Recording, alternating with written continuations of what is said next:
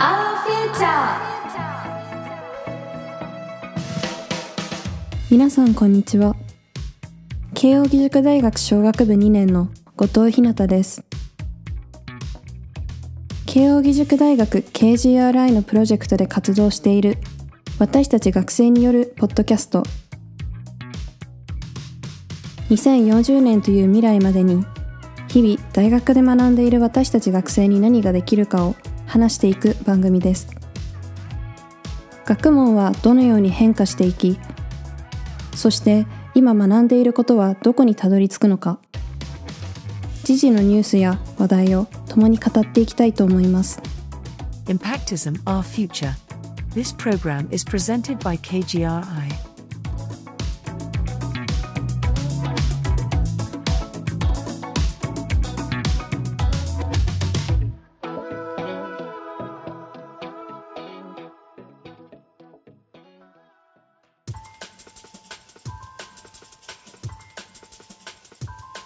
自分とは何かという問いにぶち当たったことはありませんか？周りの人と自分を比較し自信を失った時自分を見失いそうになった時私はこれまで何回か自分という存在そしてその存在意義について考えたことがあります。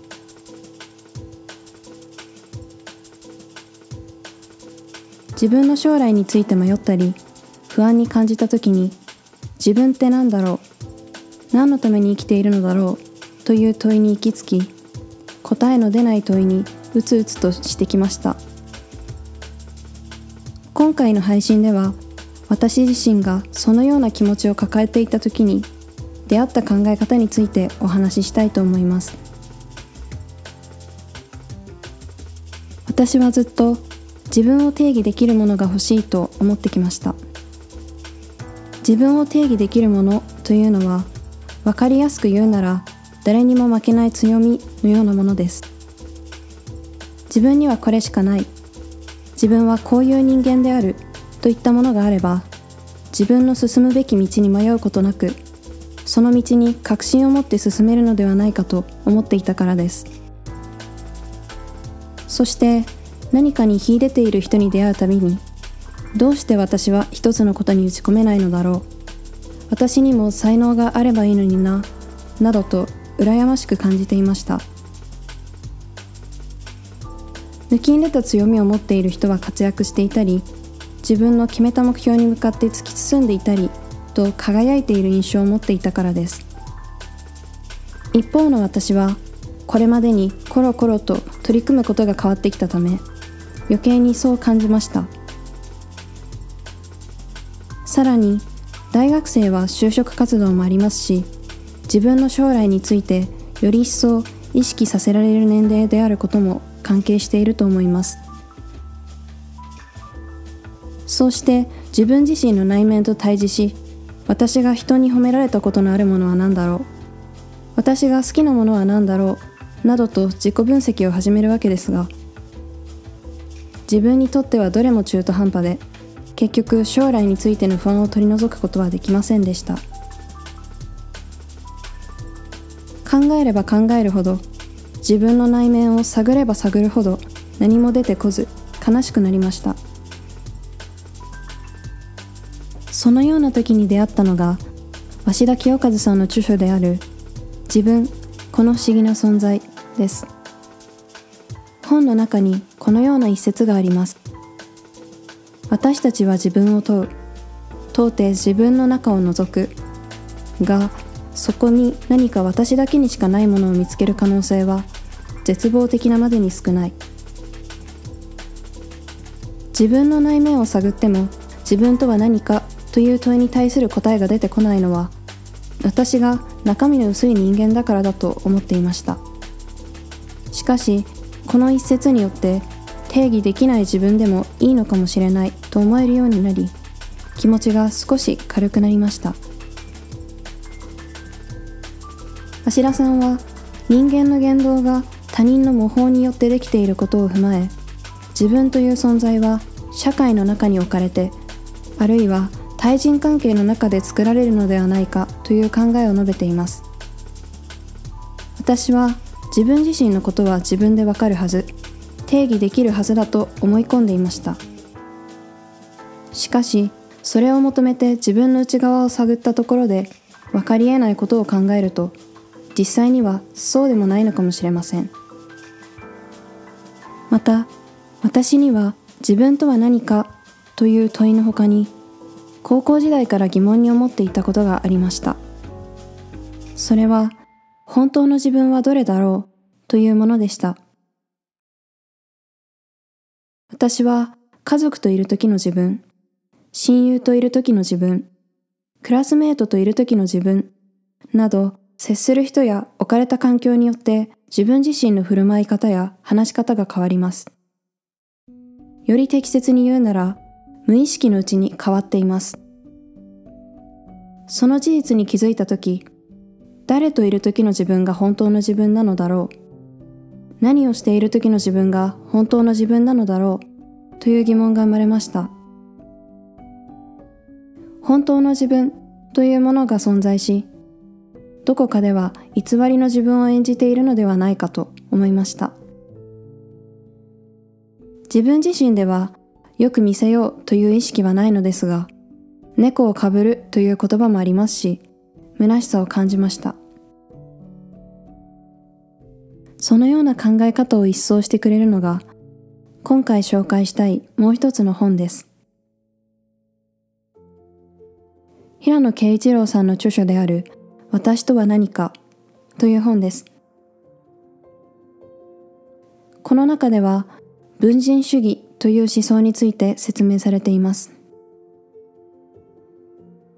文人主義というのは誰しも人間は分割可能な文人の集合によってできているとする考え方です。これは人間は分割不可能な個人であるという従来の考え方に対峙するものです。平野さんは著書の中で文人はすべて本当の自分であると言います。この文人という考え方に出会った時、私は二つの意味で安心しました。一つ目は、接する人に応じて振る舞い方を変えているのは私だけではないのだということ。そして二つ目はそうした振る舞いは至って自然であるということです先にも述べたように人間は誰もが人と人との関係の中で生きていて自分一人だけでは自分とは何かを定義できません親にとっての自分は娘という存在。友人にとっての自分は友人という存在。先輩といる時の自分は後輩という存在。当たり前のことですがこれらの集合体が結局のところ自分であるという考え方です。そしてある存在としての自分の性格が別の存在としての自分と異なる性格だとしても全くおかしくないということなのです。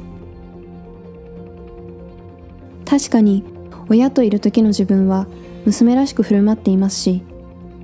友人といる時の自分はその友人に合わせた振る舞いをします。先輩といる時は後輩らしく振る舞いますよね。私はこの考えに出会った時どれが本当の自分なのだろうという問いに対するある意味での逃げ道を得ました。そして私とはこのような人間であると一言で言える必要もないのだと気づきました。私は大学生になってこのような哲学的な本を読む機会が増えました。おそらくそれは自分の心の内にあるモヤモヤを何とかして言語化したいという衝動に駆られるからだと思います。自分の中にある語彙ではうまく言語化できない時に自分の気持ちを代弁してくれる言葉を探してと思います。今後皆さんが思い悩んだ時今回ご紹介した考え方が何かの手助けになると嬉しいです。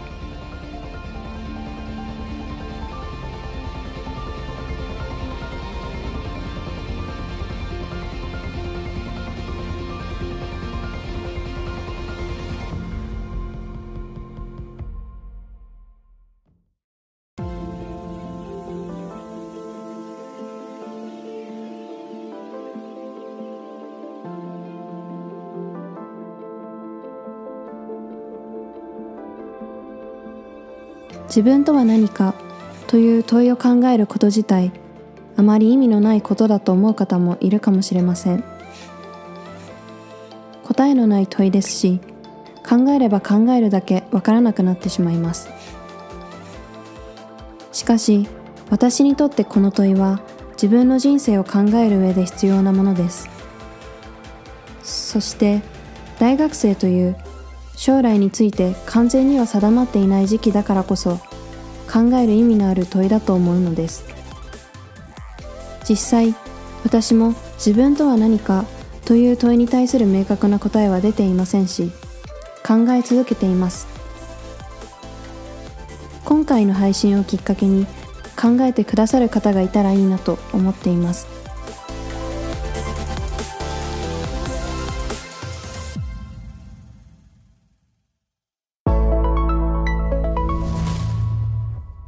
今日の気になるトピックス。今回取り上げるトピックスはメンタルヘルスです。SDGs の3番目の目標はすべての人に健康と福祉をですが目標3のターゲットの中に2030年までに非感染性疾患による早期死亡率を予防や治療により3分の1減らし心の健康と福祉を推進するというものがあります。非感染性疾患とは WHO 世界保健機関の定義によると不健康な食事や運動不足喫煙過度の飲酒大気汚染などにより引き起こされるがん糖尿病循環器疾患呼吸器疾患メンタルヘルスをはじめとする慢性疾患をまとめて総称したものですすなわちこのターゲットの中では非感染性疾患という言葉に加え心の健康という言葉をさらに用いてメンタルヘルスについて言及しているのです。それほどメンタルヘルスは世界的に早急に取り組むべき課題なのです。女子テニスの大坂なおみ選手がうつ病であることを公表し2021年の全仏オープンを途中棄権したことが記憶に新しい方もいるのではないでしょうか。日本でも特に若者による自殺が後を絶ちません。厚生労働省の報告によると令和3年時点で日本における10歳から39歳の死因の1位は自殺です。そして若者の死因の1位が自殺である国は G7 の中で日本だけです。生きづらさという言葉も近年よく聞かれるようになりました。私はメンタルヘルスへの関心から大学にて精神分析医の藤田博先生による講義を履修しています。講義では毎回特定の精神疾患に関して精神分析的なアプローチで先生が語ってくださいます。フランスの精神分析家であるジャック・ラカンの思考法であったり藤田先生が実際に患者さんを診察したご経験に基づくお話をしてくださいます。詳しい内容は割愛しますが講義の中で自殺について精神分析的に説明してくださったことがありました。私は先生にこのような相談をしました。身近な人が苦しんでいる時に精神分析的な考えに基づいて私にできることは何でしょうか？と。すると先生はあなたが本当にその人のことを思っているのなら精神分析的に学問的にどうすべきかというのではなく話を聞いてあげることが一番だとおっしゃっていました。何があってもあなたのそばにいるよ。いつでも話を聞くよ。と伝えるだけでいいのだそうです。確かに思い詰める前に誰かに話すことができれば吐き出すことができれば社会の現状は変わるかもしれません。しかし自分のネガティブな気持ちについて話しにくい風潮があるのも事実です。内容が重すぎて話してはいけないのではないかという気持ちになったり相手の気持ちまで沈めてしまうのではないかと思ったりしてどんなに仲のいい人でも話せないという方もいると聞きます。一方で匿名だからこそ言いやすいこともあるのかもしれません。Twitter や YouTube のコメント欄に自分の悩みについての書き込みを見かけることがあります。また NHK の自殺と向き合うというウェブページには生きづらさについての書き込みが集まっています。誰しも他人には言えない悩みを抱えることがあると思います。そして苦しみや悲しみについて話すことは非常に勇気を伴うことです。優しい人であればあるほど相手に迷惑をかけてはいけないのではないか。相手を困らせてしまうのではないかという気持ちになり話すことをためらってしまう。いつか苦しみや悲しみについて口にすることが嬉しかったことや楽しかったことについて誰かに話すことと同じくらい自然なことになってほしいと思います。私個人としては他人の気持ちを受け止められるだけの器やスペースを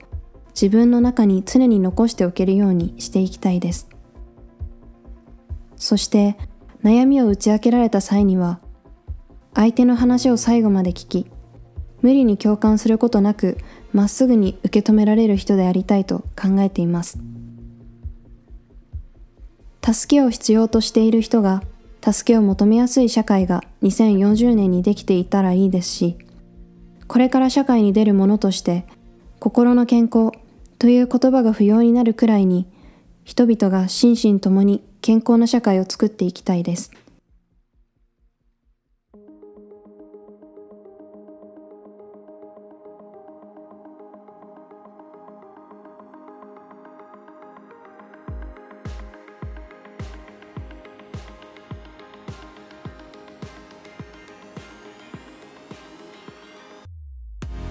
今回の配信はいかがでしたか？